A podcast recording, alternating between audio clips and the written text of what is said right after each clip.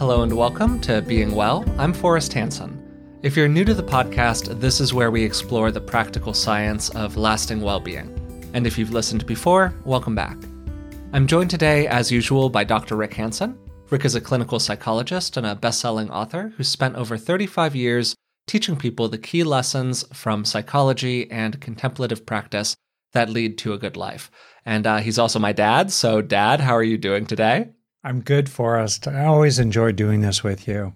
It's one of the highlights, really, of my day and my life.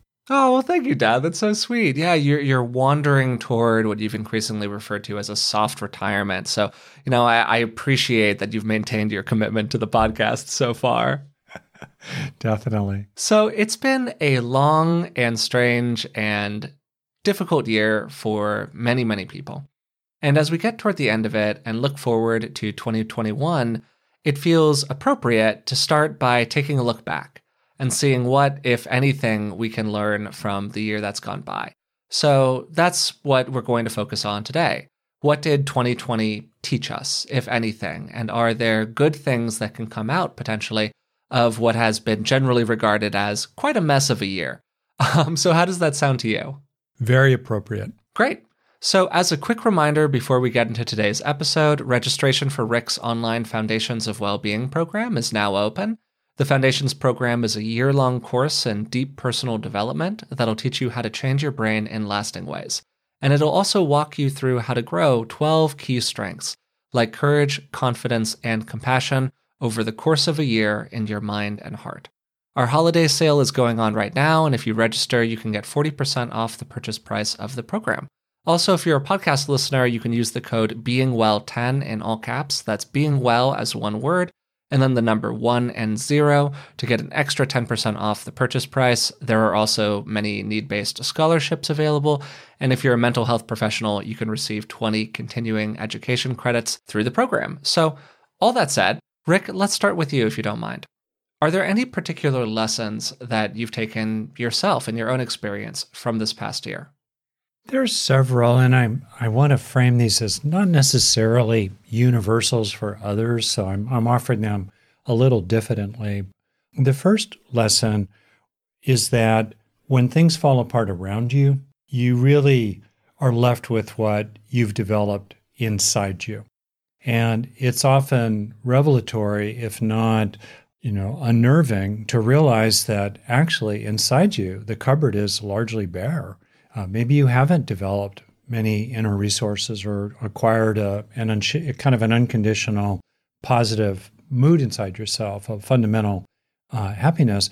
Or if you look out there in the world, you start to realize whether it's in your public health systems or the amount of food you have in your home that you can draw upon, you start realizing, wow, we have not invested internally enough or invested in our intimate personal relationships enough or in our larger social systems, the, the, public good, the common good.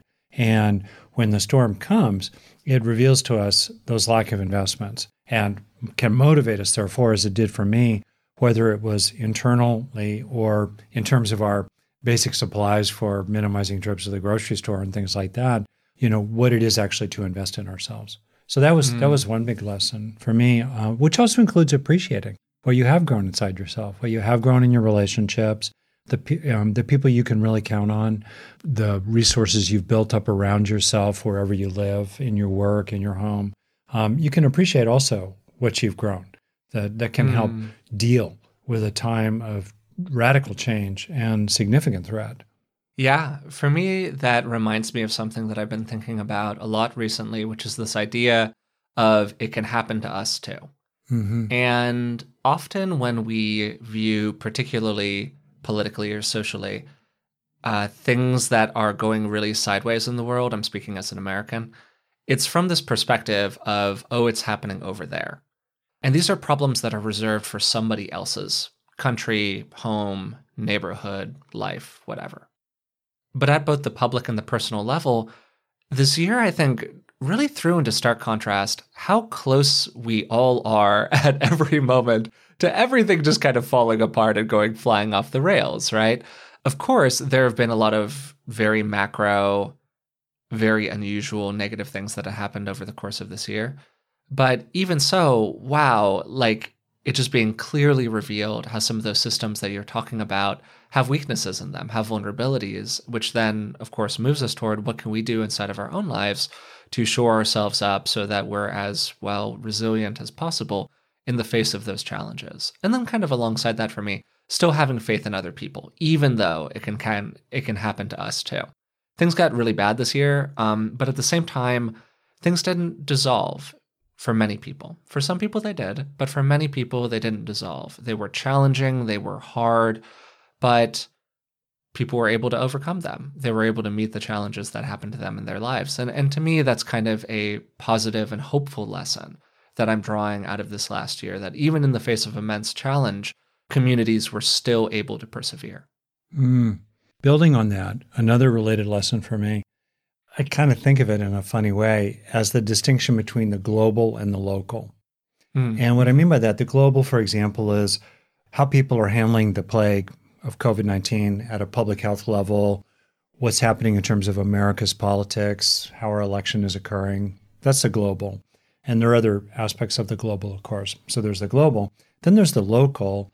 What's it like to experience this breath, this minute, this afternoon, this dinner, this time in the evening, this morning getting up, this brushing one's teeth, this phone call with a friend, this business problem I'm solving, the local. And, you know, the pain in this back, let's say, the local. And I think it's really important to do what we can for the global, both out of moral principle and out of pragmatic self interest. Okay. But the real truth is, I'll just speak for myself here. I had invested an enormous amount of attention into the global out of my political and moral and policy concerns, all of which is good and fine and appropriate. But one of the things I began to realize is I was living too much in the global, and I needed mm-hmm. to re engage energy and attention and investment in the local and appreciate that even as much was falling apart in the global, and much as it was appropriate to have compassion and even outrage about those things, meanwhile, so much that was good was happening in the local.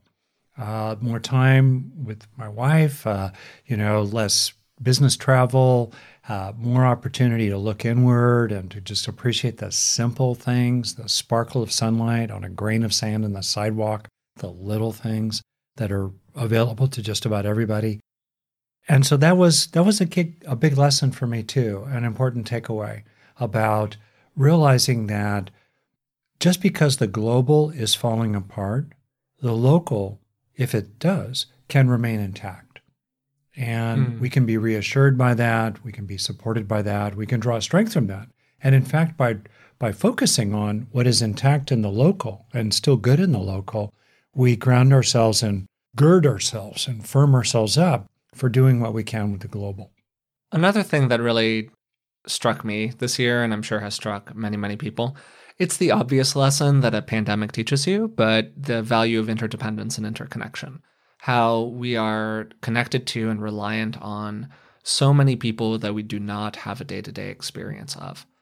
Under normal circumstances, this actually fills me with a lot of hope and a lot of appreciation for the labors of so many people who, you know, work to make the global as good as it can be, even if I don't experience it in my small local life. The labor of people that I don't see on a public of level, uh, people who are working in hospitals or taking out the trash or driving buses from point A to point B, and the obvious risks that those people are exposed to these days that they are not exposed to under normal circumstances. We rely on each other, you know, obviously, in ways that are both profound and often invisible. And I think that that can allow us to really drop into a broader sense of compassion and connection towards those who have influenced our lives in many, many, many ways that we will never see. And so that's something that I've been trying to practice with a little bit recently that idea of how can I feel warm and grateful towards people that I will never have an opportunity to express gratitude toward. Mm. And that's an interesting practice to try to try to play with, to express it even just inside of my mind or express it in small ways out in the world. And that's been for me a very powerful and useful practice. That's great. That's touching. Um, Hmm. It makes me think about the idea of the pillars of the world. You know, in other words, who are those beings uh, who hold up the world? And the truth is, there are billions of them. And with, for example, with regard to uh, people, healthcare workers right now in the time of COVID, I include in my gratitude very much the people pushing brooms at two thirty in the morning. Sure, down yeah, hospital, absolutely. Hospital hallways. Yeah, the people who are driving the trucks that bring the supplies to the hospital. Thank you, thank you, thank you. You know, it's funny too. This was a year of, uh, in America and maybe elsewhere in the world too, a kind of facing of the legacy of prejudice, discrimination, racism, directed in, in various toward various groups, certainly including the long legacy of slavery in our country. And one thing that uh, was for me also a really great lesson this year, a, a poignant and sometimes painful one, was appreciating how much my privilege has enabled me to leave out, Hmm. to leave out of awareness or not take into account or not have to take into account. And it's humbling and kind of upsetting sometimes to realize how easy it's been to just turn away or to leave out or to know something kind of quickly, abstractly, but then not have it land in your own heart and move you to compassion and outrage and commitment to be helpful if you possibly can. And I, I bet I'm not alone in that regard. And so there's a Zen saying, uh, nothing left out. But of course, we always inherently leave things out, but we cannot leave out our tendency to leave things out. And therefore, we can keep reminding ourselves again and again what am I not seeing? What am I not hearing? You know, what is the secret suffering of the person walking alongside me that I'm not listening for or taking into account? And that, that too, for me, has been a big lesson from this year. One of the things that I've read or heard, I forget which one it was, about privilege is just this idea that privilege fundamentally is not having to think about a certain kind of thing. Yeah. Ta-Nehisi Coates talks about that really, Yeah, really absolutely. eloquently. And of course, privilege is, you know, many things. We've done episodes on this in the past, and there are many people who devote their entire lives and their whole work to talking about this particular subject. So we're going to treat it very lightly here, of course. But I think that that's such an encapsulation of why talking about privilege is often really challenging because it's this idea of the invisible thing that the person who is privileged doesn't see in their life, often the ways in which they just don't have to think about this thing. And it really connects to something I've been thinking about a lot recently, which is that we often lose sight of the painful things that aren't happening to us. Hmm. the dog that didn't bark. The dog that didn't bark, the dog that didn't bite us, however you kind of want to think about it. For me, uh, a pregnant example in my life, and obviously this is a very, very small example. I'm not trying to create a false equivalence here, but just a little personal one, is uh, stuff having to do with my physical appearance and particularly my skin. When I was younger, I had really bad skin. I had a lot of acne, a lot of cystic acne. And it was a real source of um, suffering in my life, like psychological suffering. I really thought about it all the time made me feel bad about myself. I was very self conscious about it, the whole thing. And as I've gotten older and had the privilege of being able to go on a lot of medication for it, um, my skin has gotten better over time. And it is very, very rare in a day for me to think about the fact that I'm no longer suffering over what my skin looks like. Hmm. But for me, a good practice, a useful practice, has been to kind of remind myself before I walk out the door that I didn't feel like I had to put concealer on my face. Or that, oh, isn't it cool that I can leave without having to worry about what I look like out in the world? And I think that that's a, a pretty good analogy. Obviously, it's a very minor example of this, but a pretty good analogy of a way that we can approach the bad things that aren't happening to us right now.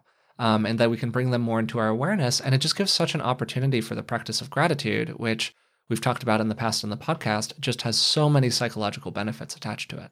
Hmm. That's great. You know, there's this term or idea, habituation. We habituate. We get Mm, used to things. Um, so, for example, and we gradually tune them out. And it's interesting that if the absence of the bad becomes the new normal, we Mhm. habituate to that. Yeah, And hedonic adaptation, totally. Yeah, we don't notice it, and Mhm. I think you're exactly right. Uh, I, I I'll do this with your mom sometimes. I'll say, "Honey, why don't you just think about all the cars we're driving next to on the freeway that have not crashed into us?" And she immediately wants me to stop saying that because she, she has magical thinking. She thinks that if you say that, that'll make them crash into you Mm, mhm, somehow. But mhm. anyway, but it is really, really, really, really true. Just think about all the meteorites that have not struck you dead. Sure, yeah, whatever know? it is, all the bolts of lightning, you know, wherever you want to go with it. Of course, we're using slightly ridiculous yeah, yeah. examples, but that's kind of the point, right? And one of my hopes coming out of 2020 and heading into 2021 is that there will be a point in time where COVID is no longer a thing. Mhm. Uh, there's been some really good reports in terms of vaccines and vaccine effectiveness. Um, I it seems I mean we're in a really rough time right now in terms of case totals and rates and things like that. But hopefully the vaccine is effective. Hopefully it's a high quality vaccine, and hopefully it can achieve broad distribution sometime early next year. And hopefully it kind of ends this whole mess on one level or another. Obviously, the residues and the ripples of everything that's happened in this past year will be with us for a long time, including just the enormous cost of life that has happened in 2020. But my hope looking forward is that we don't lose sight of the ways in which our life gets a lot easier in 2021 from the way that it's been in 2020 and that we have an opportunity to kind of take with us and look back on 2020 and go wow it's really really great that i can gather in a group with all of my friends again wow it's really really great that i can go to school in person. Wow it's really really great that i can hug my dad. And these are all things that i hope that we don't lose sight on and that we have a really strong collective memory around. Because you know they're obvious things they're not always huge things but i think they're really important. Ah, you know, it's I was you made me reflect on another lesson, and I'm going to connect several lessons into sort of yeah please. one big rant. Here we go. So, as you know, I have a lot of background in rock climbing and being in the mountains. And when COVID came, as you actually, I think, was joked me, or I, maybe it was Laurel who said, "Dad, you've been preparing your whole life for this." oh yeah for sure hmm because the truth is there are ways in which I do wonder about and think about you know what happens when the thin, when the thin skim of civilization like like when you boil milk that very thin skin that sits on top of it what happens when reality bursts through or or something collapses that skin and whoa the fabric starts to fall apart what are you left with so I've I've wondered about that and in particular in the wil- in wilderness there's a crystal clear binary categorical distinction between safe and maybe not safe. Absolute distinction. So if I go climbing with a rope, I know, given the way I do it, I have a friend who's holding the other end, I'm putting in protection, the rope is good. I don't think I'm going to fall, but if I do fall, I'm certain that rope will catch me based on how I've approached the climb. So I know that I'm safe. I don't fall on those climbs, but boy, would I not do them without a rope, right? So there's this distinction between I'm sure I'm safe, I'm not sure I'm safe. It's either or. And using that as an example, what happened for me really early on with, with COVID, particularly when we are still very uncertain about what the lethal risks of this thing were, including for different populations, such as the one I'm in, people in their 60s. So I became crystal clear oh, because I'm able to in part, but I'm going to deliberately make some sacrifices to live in a bubble of I'm sure I'm safe.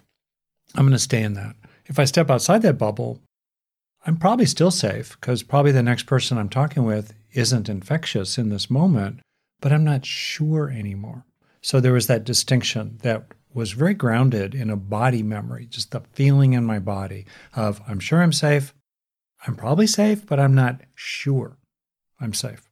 There's that difference there.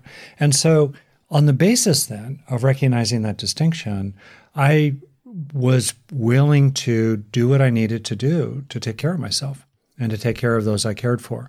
And I think that's a lesson for people. Number one, to claim for themselves, claim for ourselves what we see, what we think is true, what we recognize is true, what we discern is actually the case, the truth. And then on the basis of that, claim the right to value what we value and plan what we plan. Those three things discernment, valuing. My values are to avoid all risks and to pay certain prices to do that, just to get to the other side of what I saw is probably about roughly a two year crisis, which hopefully is going to turn out to be slightly less than two years long before the dust really settles, at least for fairly um, well to do Americans, while obviously taking some years to help everybody in the whole world.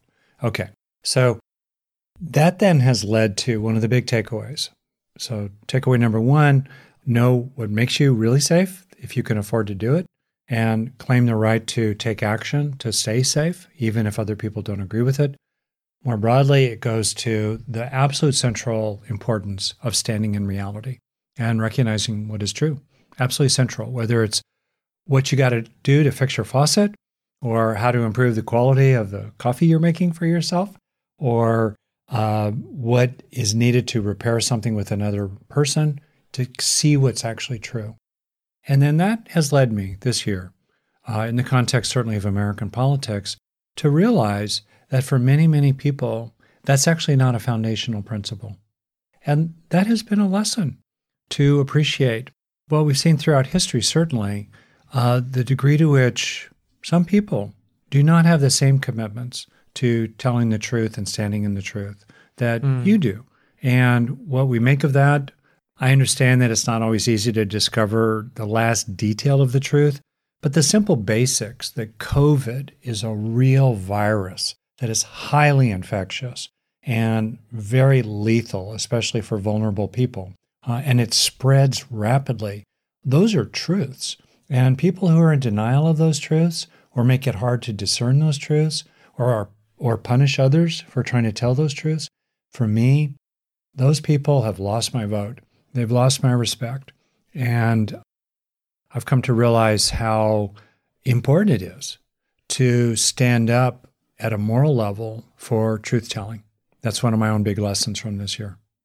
Really, very attached to that. One of the things that I've thought about that I've thought about a lot this year is something that you actually said to me a long time ago which is about uh, compassion and particularly about compassion for difficult people. Because it's easy to feel compassionate or feel respectful or feel whatever, choose your word, feel positive regard toward somebody that you basically agree with. But one of the things that we talked about on in our conversation with Sharon Salzberg for a second was okay, how do you do that for somebody who you don't like? How do you do that for somebody who you disagree with violently?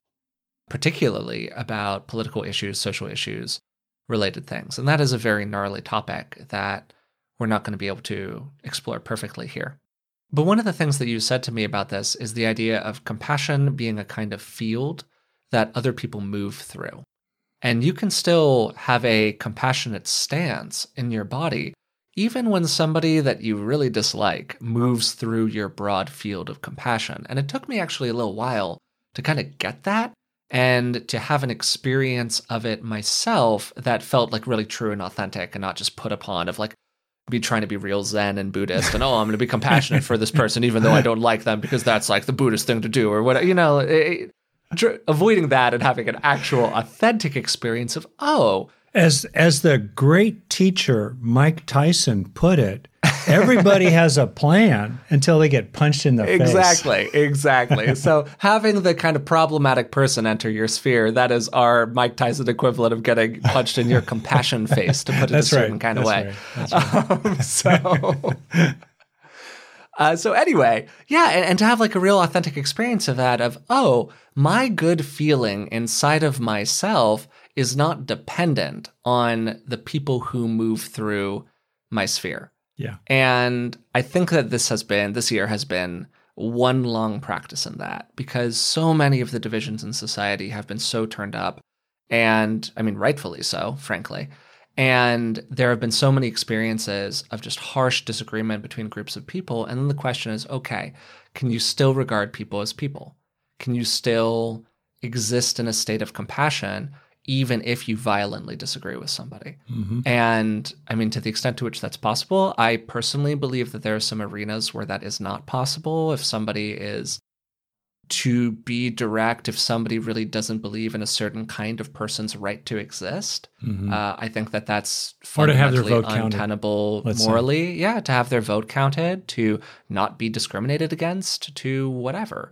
That's really untenable morally to me, and it's very challenging for me to push my compassion toward that person. But it is very possible for me to still have a field of non judgment Mhm. when that person moves through my compassionate space because I, you just see it clearly. You see, oh, okay, these are the things that that person stands for. I don't stand for those same things.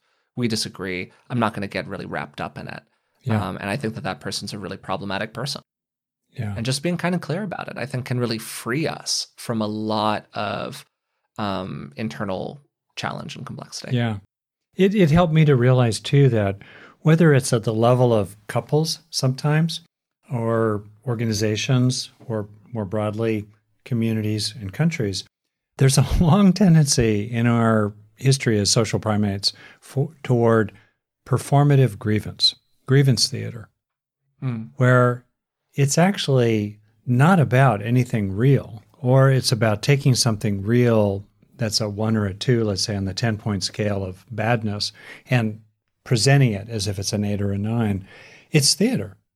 It's actually not about something real, it's just theater to often serve functions of growing and maintaining power and profit of one kind or another.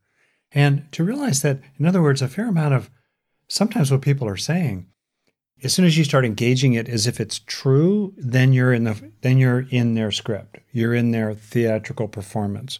And what's actually freeing is to realize first that grievance theater has been done throughout history. Second it's a very effective it's problematic but it's an effective tactic for neutralizing the actual grievances of others by trying to elevate one's own grievances through the theater around it, and and it's done for that reason. That's its function, um, and also to realize that you know at the end of the day, if they're motivated to grievance theater and that's their commitment and that's their investment and that's what helps to maintain group identity, you know you're just not going to talk them out of it, and they're going to do it. And we don't need to add the secondary, the second darts, you know, the secondary suffering of being stunned by it you know, the first few times it happens, it's natural to be stunned by it. But after it's happened for a while, as Maya Angelou put it, when people show you who what who they are or, or how they're going to be about certain things, believe them.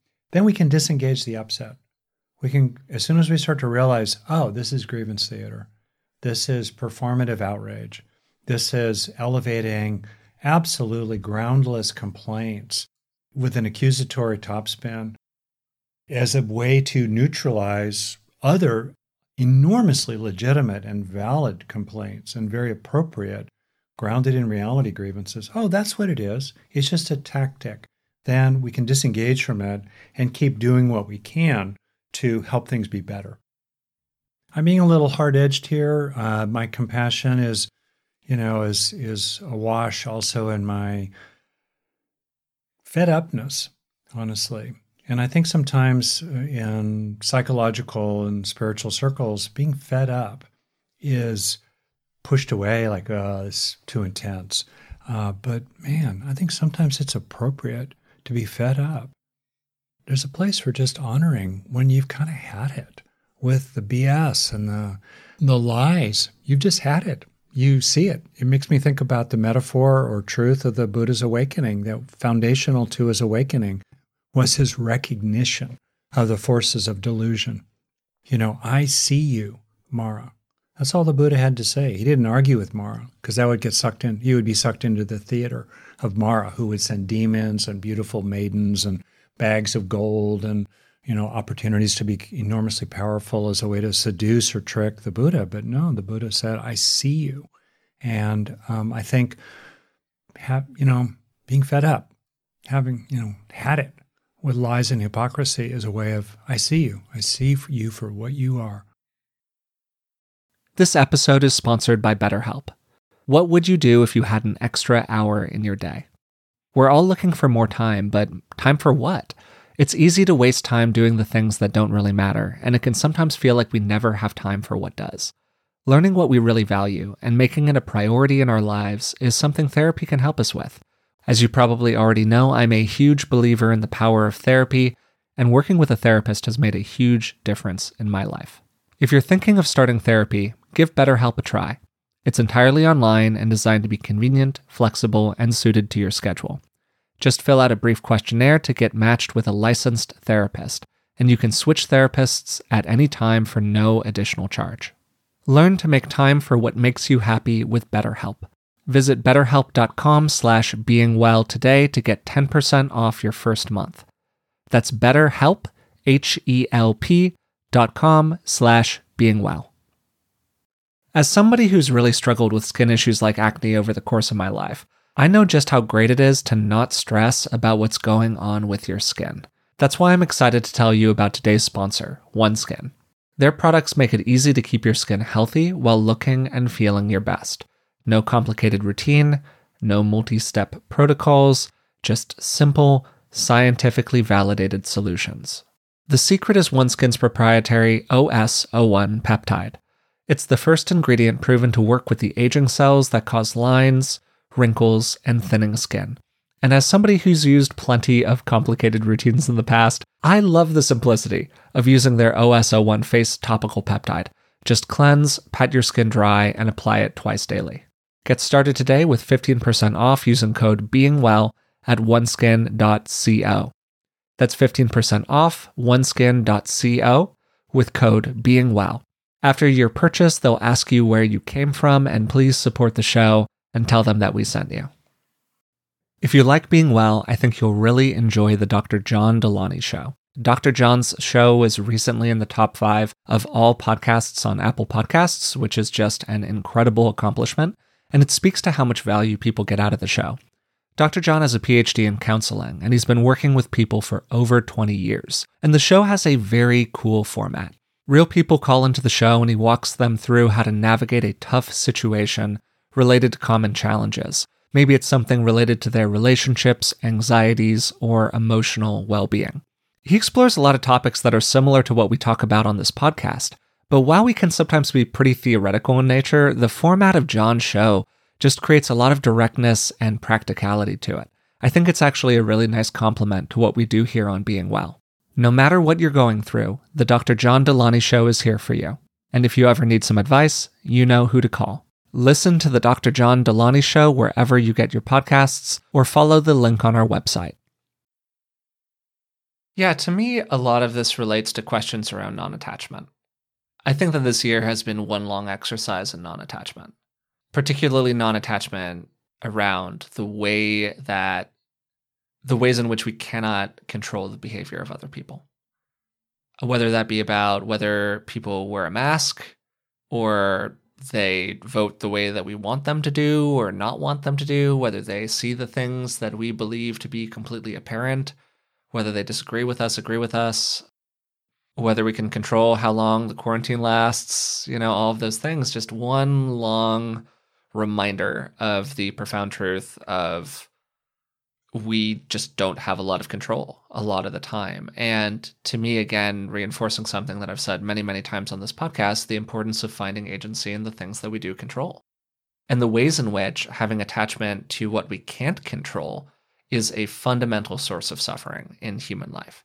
Now, of course, we all want to create good change, positive change out in the world we all want to do the things that we can to make the world a better place. And how you balance that with non attachment is a complex question, right?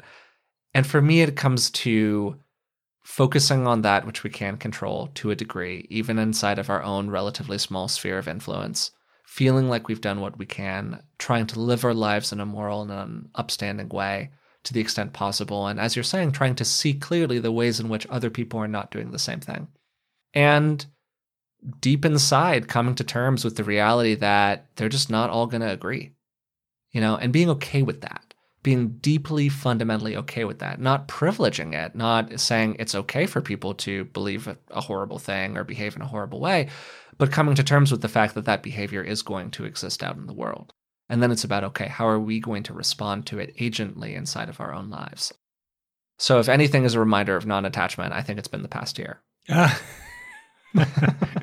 you know, to bring it down to earth and in couples, uh, you know, I've worked with families a lot, and I think that arguably one of the drivers of a lot of dysfunction in relationships and in families, let's say, is actually not enough claiming or owning of the authentic stance of feeling fed up with something. And what I mean by this is when people are just sort of sputtering or bickering or picking at little things, nagging about this, carping about that, that's a way to avoid just owning what you're really fed up about and matters to you, distinct from all the other stuff that's just not a big deal. And you might as well come to live with it and quit complaining about it. In part, in order to clear the space to really complain about whatever it is you're genuinely fed up about. And so I've known a number of people, especially people who, in terms of social structures, typically women and families, uh, who don't feel the right to really talk about what they really feel fed up about. You could think about the the the male version of that. I've definitely been socialized into some of that myself, where I didn't feel in my kind of stoic role that it was appropriate to just say, "Wow, fed up. I've just kind of had it. I don't feel listened to. I don't feel like I have a role here. I feel like I'm just off to the side, you know. What happened to my you know, my intimate partner or you know, da, da, da, whatever, you know, for different reasons, people could have a difficulty in just saying, basta, enough, you know, I'm fed up. I think that's really interesting, actually, to observe the ways in which it's just difficult for people to go all in with their chips around a particular thing at least as an opening stance, I just got to be real with you here. I just feel really, I'm unhappy about this. I'm upset with mm, it. It mm-hmm. seems unfair. It seems unjust. There's a lot of little things. It's not a one off. It's, you know, there's something important here. And yeah, I want to say coming into this, which by the way is a skillful way to do it. I'm hot right now. I'm pissed off. You know, I've built up a head of steam about this. I could have talked about it earlier. Maybe I should have talked about it earlier. Maybe I'm wrong on the facts. I'm sure there's more here that I don't know. Um, I recognize that me being kind of intense about this is uncomfortable for you.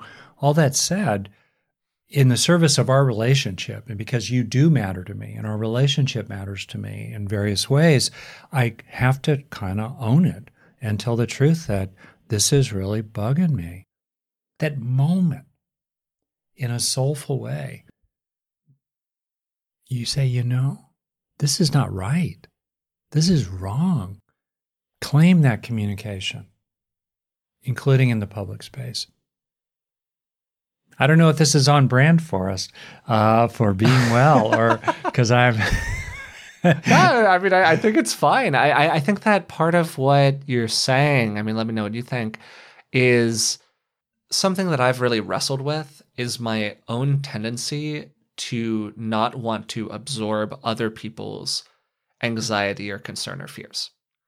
And because I don't want to be stressed out, because I don't want to feel anxious, because I don't want to be afraid or fearful or whatever, sometimes I think I can have a tendency to kind of minimize how bad a situation is.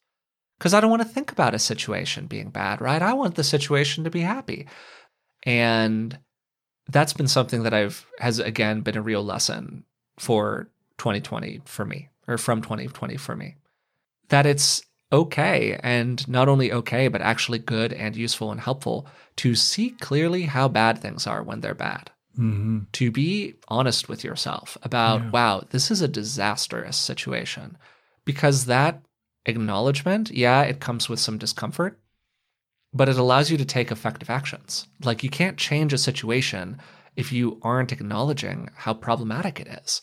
And I, I mean, again, I think that that's just been so present in the last year. Yeah. And one aspect of, call it being fed up, having had it, let's say, can be for the sake of other people. So we can step into this place for the sake of others too. And of course, it's really important, as always, to be uh, careful about pitfalls. I mean, I'm talking about, and I'm embodying to some extent, a certain fieriness, a certain intensity. And uh, when you start moving down the highway, not at 25 miles an hour when it's all really mellow, but when you're zooming along at 80 miles an hour, as I am kind of right now with a certain intensity, you especially need to drive carefully and make sure you don't run over anybody mm, or mm-hmm. you know bang into the guardrails too much, let alone fly off the cliff. So obviously, be careful about it. But I really do think there's a place for reclaiming appropriate moral outrage that calls it like it is, really, early and directly with confidence. Obviously, be careful of the pitfalls, but to, to claim it and to claim what you see. And I think we're inheriting a certain lack of people standing up and saying, I've had it. And um, I think one of the takeaway lessons for me, at least from 2020, may seem counterintuitive. It's certainly to be at peace with what's outside your control, while also being prepared to really stand in the moral confidence and moral courage that says, I'm fed up. Enough. Mm-hmm. So, we have a lovely community over at patreon.com slash being well podcast. And I asked many of the people who support the show to offer their lessons that they learned uh, from the last year. And we got a lot of comments, and they were honestly really lovely, heartfelt comments from many people. And one of the things that I heard a lot was clarity and communication and uh, community alongside that. Clarity, good communication, community kind of three C's, as some of the major themes in what people wrote.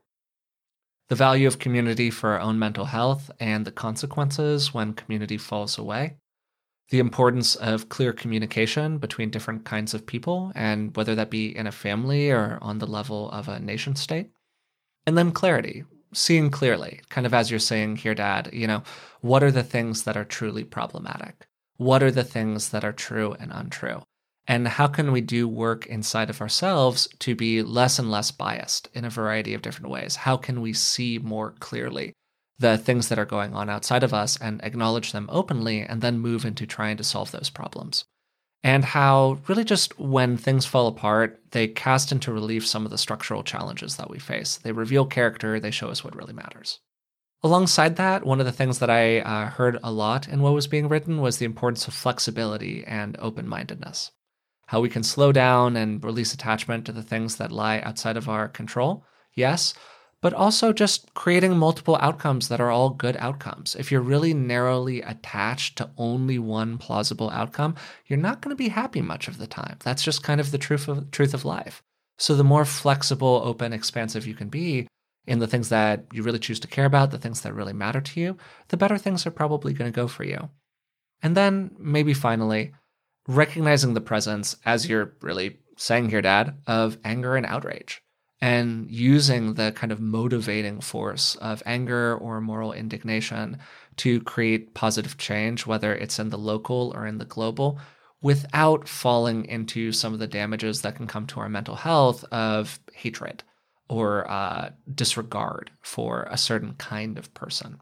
And man, 2020 has been a exercise in walking that particular tightrope. How do boy, you oh claim boy. your rightful outrage, as you have done during this conversation, without falling into the kind of um, the the trap in the mind that anger yep. can create of excessive rumination, excessive painful hatred, obs- just obsessiveness yeah. in general. I think is something that I mean, geez, I really struggled with this year, obsessing over some of the bad things that were going on. Yeah.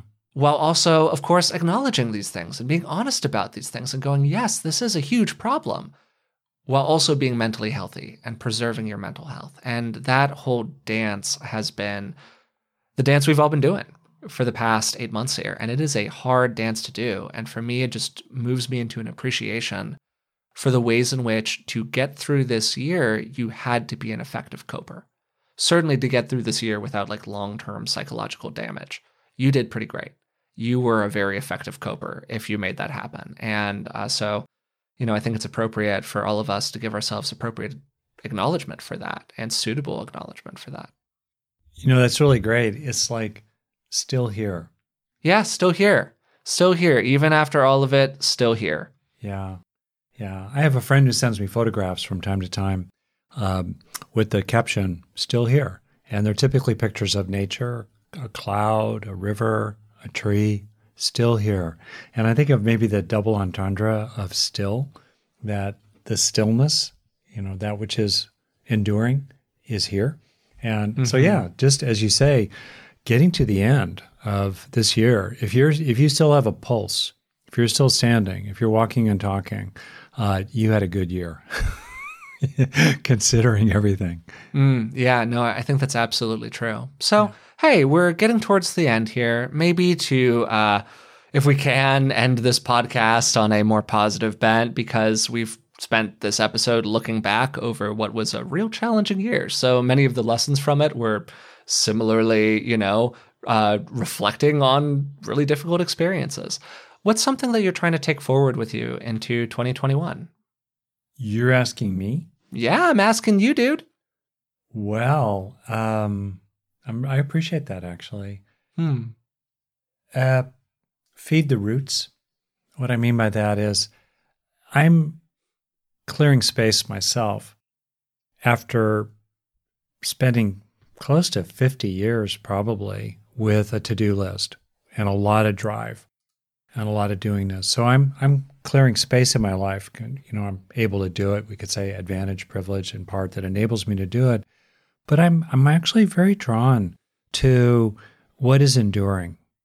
You know, this year in some ways has been an intense it's like the spin cycle, whatever, of a washing machine, just and um, there's been so much agitation, so much change and storm and turmoil, disturbance uh, that I, maybe like a lot of people, am more and more drawn to wow, what endures?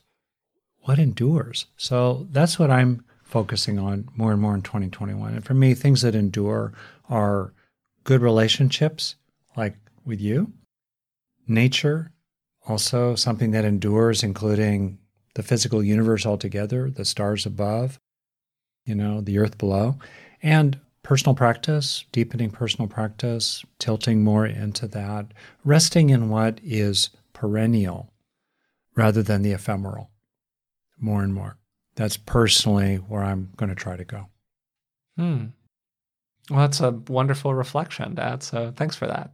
Yeah, and, and to be clear, one can rest in what's interesting, and I like it because it's it's challenging is to rest in the perennial while engaging the ephemeral, while doing one dish after another, while breathing mm. one breath after another, while doing one email after another, one podcast or another. How do we how do we stay in touch with in a genuine way that's not abstract or hocus pocus with what feels unconditioned, you know, unfabricated, unchanging? Less subject to arising and passing away while we engage arising and passing away. Mm-hmm. And so this is not an otherworldly kind of thing. I'm not heading into a cave in Tibet and uh, all the rest of that. Uh, but yeah, what endures? You know, your own goodness endures, your own mm. consciousness, your own awareness, uh, your love, um, that which is not subject to rust and tarnish. That's what lasts. So, what is that for you, whoever you are? Mm-hmm, mm-hmm. What, what's the perennial that you want to invest in and stand in as you skillfully engage the ephemeral? Yeah, I think that's a lovely reflection and certainly makes me think about my own life. And I think that's a good note, as any, to end this episode of the podcast on. Unless so, you want to take a crack at that question, young man. Oh, sure. Yeah. um, I've thought a lot the past year about discipline and what does it mean to be disciplined. Mm. Whether that be pursuing the right kinds of goals, because for me, discipline isn't just about, you know, sticking your butt in the chair and working really hard or going to the gym at the schedule you want to go to the gym in or practicing, you know, your instrument as frequently as when you want to practice it for. It's about being doing those things toward the ends that you actually want to accomplish in your life. So it's kind of a broader reflection on what's really important to you and how are you going to do the things inside of your life to make those things happen.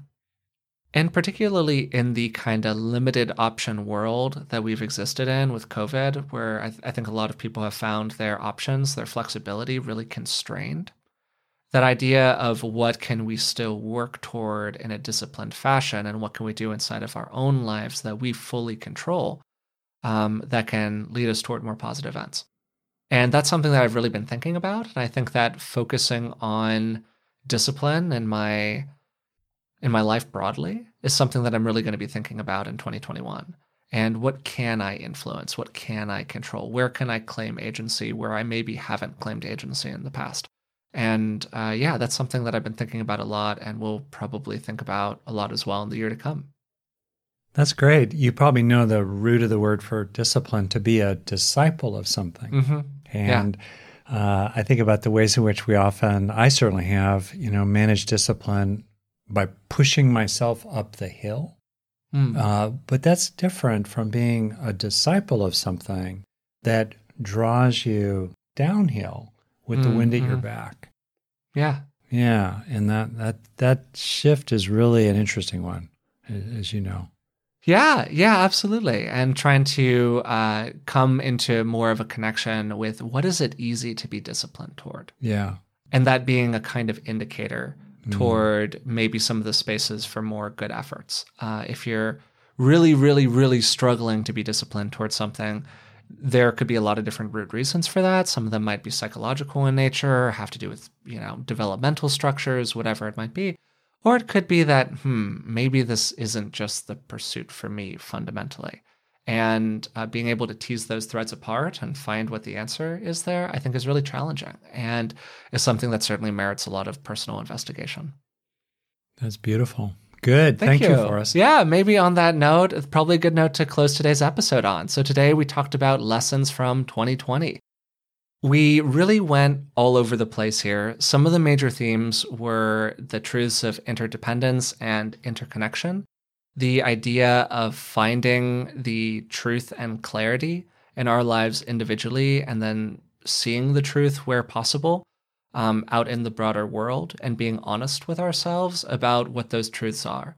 Being clear about the ways in which other people are not always going to behave in the fashion that we want to behave while also being honest about having appropriate moral indignation from time to time about the ways in which that behavior is simply inappropriate, regardless of the fact that we can't necessarily do something ourselves to stop it. And that dance of wanting to create positive change while also being real about the limits of our own individual influence has been such a dance over the last year and has been such a major theme of 2020. Some of the other things that came up during the conversation were non attachment. You know, of course, being invested in good ends without being negatively attached to the results of those good ends. And then also gratitude and finding the opportunity for happiness, even in a very challenging life, as I think many people have experienced during the last year. So, if you've been enjoying the podcast, we would really appreciate it if you would take a moment to rate it, review it, subscribe to it through the platform of your choice. You can also send us an email if you would like at contact at beingwellpodcast.com. I read every email we get, so if you have something that you would like to see us talk about on the show, that is a great place to send an email. Also, if you'd like to support the show in other ways, you can join us on Patreon. It's patreon.com slash beingwellpodcast. For just the cost of a couple cups of coffee a month, you can support the show and you'll also receive a variety of bonuses and extras in return. So, again, thanks so much for taking the time to listen to the podcast, and we'll talk with you soon.